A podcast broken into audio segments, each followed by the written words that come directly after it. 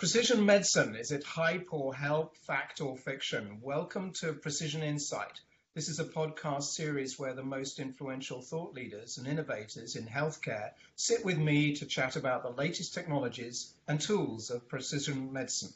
If you want to know more about this incredibly fast moving field of research and development, stay tuned. So, Dr. Danny Sands, thank you very much for your time and for uh, sharing uh, with us today some of your thoughts and ideas uh, about the future of medicine and, and, where you've come from. You're a family physician with a strong, strong background in, in information technology, but not just that. I mean, you have other interests as well. So, um, one of the things I'd like to ask is, is how you bridge the gap between the patient and the physician. Well, that's a very broad question, of course. Um, I, I, think that that uh, it's almost not fair. I could talk for half an hour about that. Um, I think that the uh, the gap that we're going to that we're going to mind the gap is uh, is multifold. I mean, there are uh, cultural issues, there are knowledge issues, uh, the communications issues. There are just so many different. It the gap. Um, however, I would say that that whatever gaps exist, the way those are bridged are um, are in the exam room and out of the exam room. I would broadly say. Um, in fact, I would say that yet another gap is a temporal gap because we only see patients in our offices every so often. And in fact, that means that there's a, the vast majority of their lives they're not in the office. So we have to uh, ideally manage their health outside the office as well, along with them. So, um, so I think you know, in the office, clearly it's the way we interact with patients. It's how we use technology in the office with patients, um, and I can talk a lot about that. Um, and and out of the office, it is how we communicate with the patients outside the office, how we gather information from patients outside the office, and and oftentimes these are uh, through leveraging technology. So, in terms of communication, do you use email traditionally uh, or now between your patients and yourself? And do you think that's a good idea? You know, um, I, I, don't know if this was a planted question. Um, I, I, actually was one of the earliest pioneers of using email with patients. So, actually, yes, I do think it's a good idea. Um, I was using email with patients back in the early 90s. And in 1998, I co authored the very first guidelines about how to use email with patients. I talked so much about uh, email uh, with patients that I, uh, I, I, showed a cartoon. People accuse me of being the email doctor. And, uh, and I have I had a cartoon that I showed in my presentations that said uh, it's a patient walking up to the receptionist at the doctor's office. And uh, she says to the patient, Sorry, Dr. Sands no longer sees patients, he emails them. but uh, but no, I actually believe that, that, that that real human connection is important. I think that email is a useful tool that allows us to communicate, uh, that allows us to break down barriers of time and distance, which makes it very very useful.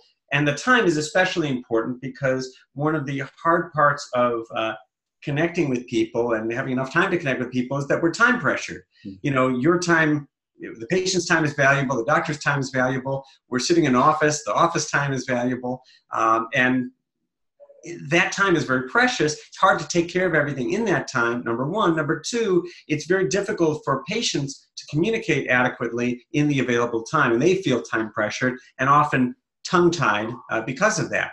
So, what email allows one to do is, uh, is, first of all, not limit things to the visit. It allows us to do connections over time with patients as things arise, which maintains the relationship. It's a channel for care delivery because we can offer advice and tell patients whether they need a visit for that or just help them out. And, and, and it also uh, uh, allows patients to take their time to express their ideas, their, their, their concerns. Uh, and likewise, when, uh, when they're reading the responses that I give, um, they can take their time reading it you know if we're in the office or we're on the phone i say things and they just go into the ether and and we know from many studies that patients remember you know a third of what they hear. So um, so that's a uh, a lot but it's not all i could talk about email with patients. So yes i do believe it's important Yeah, no, I think it's good background for listeners to hear uh, about that because I mean, I'm also passionate about sharing information with patients and recognizing that the limited 10 minutes or 15 minutes is not enough. And as you've said, people forget. Emotional stuff happens during consultations, and and stuff goes out of the uh, the brain, and, and we forget stuff. So I think it, the the additional support of email and other things uh, is critical to that shared decision making that we need to move towards if we're going to be successful in the care of patients. I mean, I, I, and part of this is, is, comes about because of the increased amount of information because uh, we've got much, much more information now about our patients. Um, and the more diseases they have, the more drugs, the more information is needed. Are there any solutions that you see out there coming for dealing with that information overload other than the email? Yeah, well, it depends on what you mean by the information overload. There is a lot, increasing amounts of information. And, and I would put it into several buckets, though. So one is the burgeoning amount of uh, medical facts that are out there. Mm-hmm. Um, you know, the great Don Lindberg, who I'm friends with, who used to be the head of the U.S. National Library of Medicine, uh, famously wrote years ago, and maybe you heard this, that if a um, if a physician spent you know i don't know a couple hours each night and and kept up with a handful of journals uh, diligently over the course of the year, by the end of that year, they would be several centuries behind in their reading. And of course, you know, understanding what's good information, what's bad information, that's important. There is really uh, so much to know. And of course, you know, what, half of what we teach our students today, or put another way, half of what you and I learned when we were in medical school, you know, ultimately is found to be untrue. It's found to be false. So the problem is, of course, we don't know which half that is, so we've got to learn it all. And so now, you know, we have. Um, so I I went to medical school at sort of the leading edge, the beginning of sort of immunology. Hmm. And, and that as a, as a medical science. And I remember my textbook of immunology. I mean, there was some basic immunology, but immunology is something that really doctors needed to study. It was not just a laboratory issue. And, um, and today, we have a huge number of biologic agents, right, that are used to treat all kinds of conditions. Yes. Um, and, and these didn't exist back then, right? And, and these are things that I would have to learn about. I'd have to learn a whole bunch about immunology that I don't know today to understand all of these different pathways. Yeah. And likewise, it's, it's true for things like uh, genomics, right? Genomic re- uh, revolution didn't really exist uh, when, when I was in medical school, certainly. So there's that part of information, which is managing that kind of information overload. And that is a continuing struggle. Those of us who, you know, when we go into medicine, we need to be people who want to learn for our whole lives, continuous lifelong learning, right? But um, from a pa- then from a patient's perspective, of course, it's also bewildering. Um, they have you know one or two or three or a handful of diseases and they might want to know everything there is to know about that but that's hard to know as well and there's so much so many different types of information sources out there um, and so for patients they need to know where to get useful information whether this information is useful uh, you know and, and, these sorts of things. Um, and then, you know, beyond that, you know, we continually have new medications that we've got to learn. Patients have to learn what they're all about, and we have to learn what they're all about. And I think that's complicated. And then, just to make things even more difficult, we have more types of measurements than ever before. If you look at the types of laboratory testing that we're doing, imaging studies that we're doing, uh, new things that are coming up uh, all the time, right? Yeah. I mean, when when I was in medical school, we, there was no such thing as a PET scan, right? Exactly. Exactly. I mean, I suppose a cat is a kind of pet, and you could put a cat in the scanner. I don't think that's what they mean by that. So we've learned, we have to learn about all these new modalities, all the new testings, and then to make things even more complicated, patients are generating their own data. Yes. Right? They're either doing their own testing at home, uh, they're, they're gathering data on themselves, you know, blood pressure, wearables, glucose, weight, wearable devices, and so on. And that's barraging us with more information as well. And we don't have a good way of dealing with patient generated data. And then on top of that, patients are then also going and getting their genomes done. They're going to 23andMe, right? Yeah. And they're saying, hey, doctor, I just found out I have this gene. What do you do with that? Yeah. So all of these things pose individual challenges along the way. And, and there aren't any great ways to deal with this, but I am encouraged, at least in some of the ways, I think that, first of all, we have better ways of, of searching the medical literature than ever before. We have more powerful computers and, and technologies that, with, that are with us wherever we go which is just fantastic because you and I can look up the world's medical literature and all the best information right in our little device, which is great. Patients likewise have access to this information, and I think that's uh, also a very important piece. And they have tools, apps, and things oh, yeah. that allow them to manage their information, their health information. But how do they trust the information? I know we've had this HON sort of tag for websites, um, Health Network, or and, and but how how do we know that the information the patients are getting is reliable, whether it's about pharmacogenetics, immunology, or vaccinations. Um, and how, how do we address that problem? Well, to be honest with you, that's not a problem that's ever going to be fully addressed right. because there will always be uh, patients who go wherever they want and they will believe things even though that they're not well vetted and, and so on. We can't, you know, cover all cases. But yeah. what, can, what can we do? Well, you know, first of all, I think that it's incumbent upon healthcare professionals to ask our patients where they're getting their health information. Right. So I recommend, and I do this in my own, I practice what I preach, honestly, that when I do an annual review with patients, a checkup, an annual, whatever you want to, preventive health visit, and I'm going through the section where I'm asking them about their lifestyle, their social history, right? Yep. So it's, you know, do, how much do you smoke, how much you drink, do you use any drugs, sexual history, and so on. I also ask every single patient, where do you get your health information? Specifically, I say, do you go online to get health information? Have you ever? And then I ask them what websites they have found useful. And I do that because A, we know from studies, specifically the Markle Foundation has done studies, uh, surveys, at least in the US, showing that first of all, the vast majority of online adults have gone online to look for health information. Secondly, over half of them change their behavior as a result of what they find online. Wow.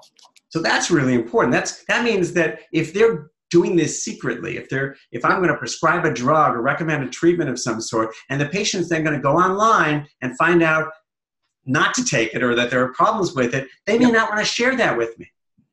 Right. So I want to know where they're getting their health information. So I ask them for that reason because I really want to know how they're making decisions. But also by asking them every year, it's giving them tacit approval. Yes.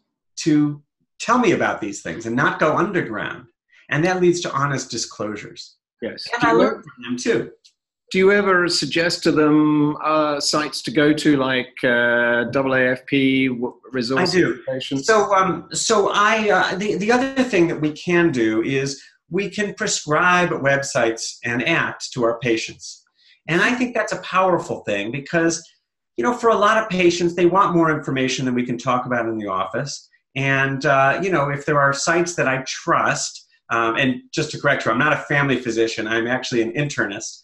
So, but I do like the AAFP site. I just didn't want my family physician colleagues to say, no, he doesn't take care of kids.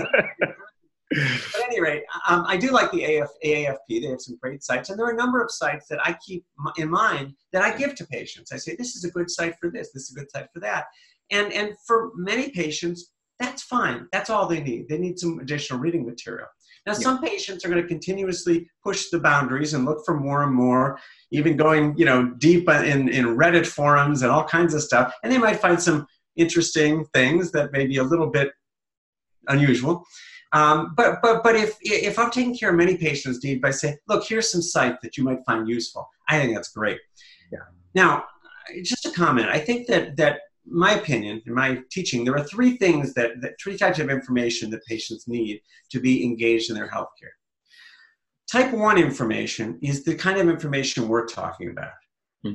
Give me some information about my disease, my diabetes, for example. What is it? Yes. Okay, type 2 information is information about my disease, information about my diabetes. When was my last uh, uh, retinal examination? Mm-hmm. What's my hemoglobin A1C? Uh, you know, where am I in my disease? That's my medical record information. Yep. Type 3 is complementary to those two, which is information from others who have this disease or have had this disease, understanding their knowledge and experience. And that's useful too. And I prescribe uh, online support communities to my patients too. Yeah. Well, I, I worked in Oxford where we actually, uh, another group, but I learned about it, set up the database of individual patient experiences, which is similar to what you're talking about, where patients like me are choosing whether to have an operation or medical therapy. And they can review videos, structured videos from patients who've gone through either of the processes. Yeah. And what they felt before, uh, immediately after the procedure, and then down the road. And it's fascinating when you do that. You know, patients quite Indeed. emotional about doing one thing or another at the time, but further down the road, not so much. Um, Yeah. So I think you're absolutely right. Those three types of information are, are critical. Um, and it's going to be ever so more when we get more information. You mentioned the whole genome sequencing. Um, I'm not sure that's, well, I have a question for you. When do you think everyone's going to get a whole genome sequenced? Uh, you mean as sort of part of standard care? Yep, absolutely. Whole genome. Whole genome. Hmm. Yeah, I think I'm gonna guess eight years from now. Eight years. Okay. We're going to go back to everyone I asked this question and You're gonna track them down, huh?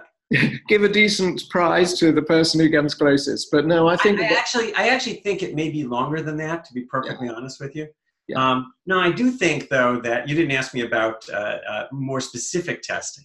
No. I think there will be increasing amounts of more specific gene testing, such as gene panels for uh, uh, you know cancer risk, which Yes. we're already doing, of course, in many centers, Yeah. um, and uh, testing for specific uh, uh, drugs. yes. Um, I, you know, I think you know that's probably going to become increasingly important. You know, now as you know, outside of oncology and a couple other drugs, there's not a lot of it that's that's that's there yet. But I think we'll get there. And as the cost of doing the genome sequencing comes down, you know, I think it's still going to be very important to look at what are the benefits and and you know what are we getting out of this whole genome sequencing. So I, I you know, and, and you know, I don't want to even go into all the ethical issues and the privacy issues and the Gattaca kind of scenarios we could imagine in the future. Yeah. Well, I, I, I work with a couple of people as well in the States who focus very much on family history. And um, going back to the three questions, uh, you know, pieces of information, I think family history is still absolutely critical. Um, if you know it, I mean, I know there are situations where people may not know their family history, but if they've if they've got a good family history, it can be so valuable. In, I mean, we do it already with cardiovascular risk, but you know, there are many Yeah. other situations. I, I agree, and that's an important part of obviously, as you know, of course, we do this as part of our annual review with patients. We go over that. Yeah. Um, but in terms of, of disease risk, when you're, you've got the genome and you've got family history, you're getting uh, the maximum benefit. If you've got exposures as well, so their lifetime exposure, and that comes back to the data part, um, you know, I actually need to know what drugs people have taken throughout their life, not just in the last five years. I need to know their diet, their activity, etc. And it's creating the platforms that allow me at a glance to see that and see how that information helps me now with the patient in front of me. I think Yeah. that's one of our challenges. And, and I think that you know, and since we're talking about this kind of stuff, all the social determinants of health become very important as well. And, and I think that the the thing that most people don't understand is that so such a vast you know amount of our disease is decided upon by our lifestyle choices. Yes. You know, you know, everyone thinks genes are destiny, but you know, largely they're not. There are in some situations, of course. But when you look at the you know the burden, the global burden of disease, you know, what is it? It's it's it's two thirds or more decided by lifestyle issues. You know, Yes. it's, it's your environment, it's lifestyle, it's eating, it's smoking, it's alcohol, whatever. Yeah, and I need a dashboard that for the patient in front of me that tells me, you know, that takes all that into account, that then helps me guide them. And it may be something simple like smoking cessation, but sometimes it's pretty complex and it may have been buried in their childhood sometime and very important. Yeah, and I think that the challenge is um, the challenge is going to be, let me say, that so that's what we need. We need a smart way to integrate all this information and have some machine learning going on in the background and so on. Yeah. What what that sort of speaks to is sort of a next generation electronic health record. Right. And um, you know, today's electronic health records, by and large, are a you know elect an electronic recapitulation of the paper yep. with enhanced billing tools in the U.S. at least, um, and and some clinical decision support to be sure. Um, and I'm not saying that's bad, but we can do so much better. Yes. Um, and and the question is going to arise well how are we going to change things so that people are you know our our doctors going to be willing to spend more money to change the kind of ehr they're using. And this is a whole interesting complicated area that uh, we'll have to focus on because today the ehr is the workspace for physicians. Yes. But i think the ehr today is like the nokia was and we're waiting for apple to come along with the new uh, that we're prepared to pay more for because the functionality is so extraordinarily better than just having bigger buttons on my Nokia phone. So, um, yeah, you know, although it's interesting, consumer in the consumer electronics space, it's a little bit different because I am actually willing to pay for the latest iPhone, maybe if I'm able to. Yep. you know, in medical practices, the margins are so slim, and and the doctor isn't necessarily getting a benefit from this. It's usually sure. other people. It's the patient or it's the payer, which you know in Canada is generally the government, and here it's whoever. Yeah, but I think that uh, it's an exciting area. It's going to develop. Um, the payment is going to be a critical part of the solution. Um, but th- I want to thank you very much for your time. I think it's a, really been useful for me hearing your thoughts. Um, I'm going to be starting asking my patients where they get their information, and you know that one takeaway from me and the many other comments you've made have been very helpful. So thank you very much. My pleasure.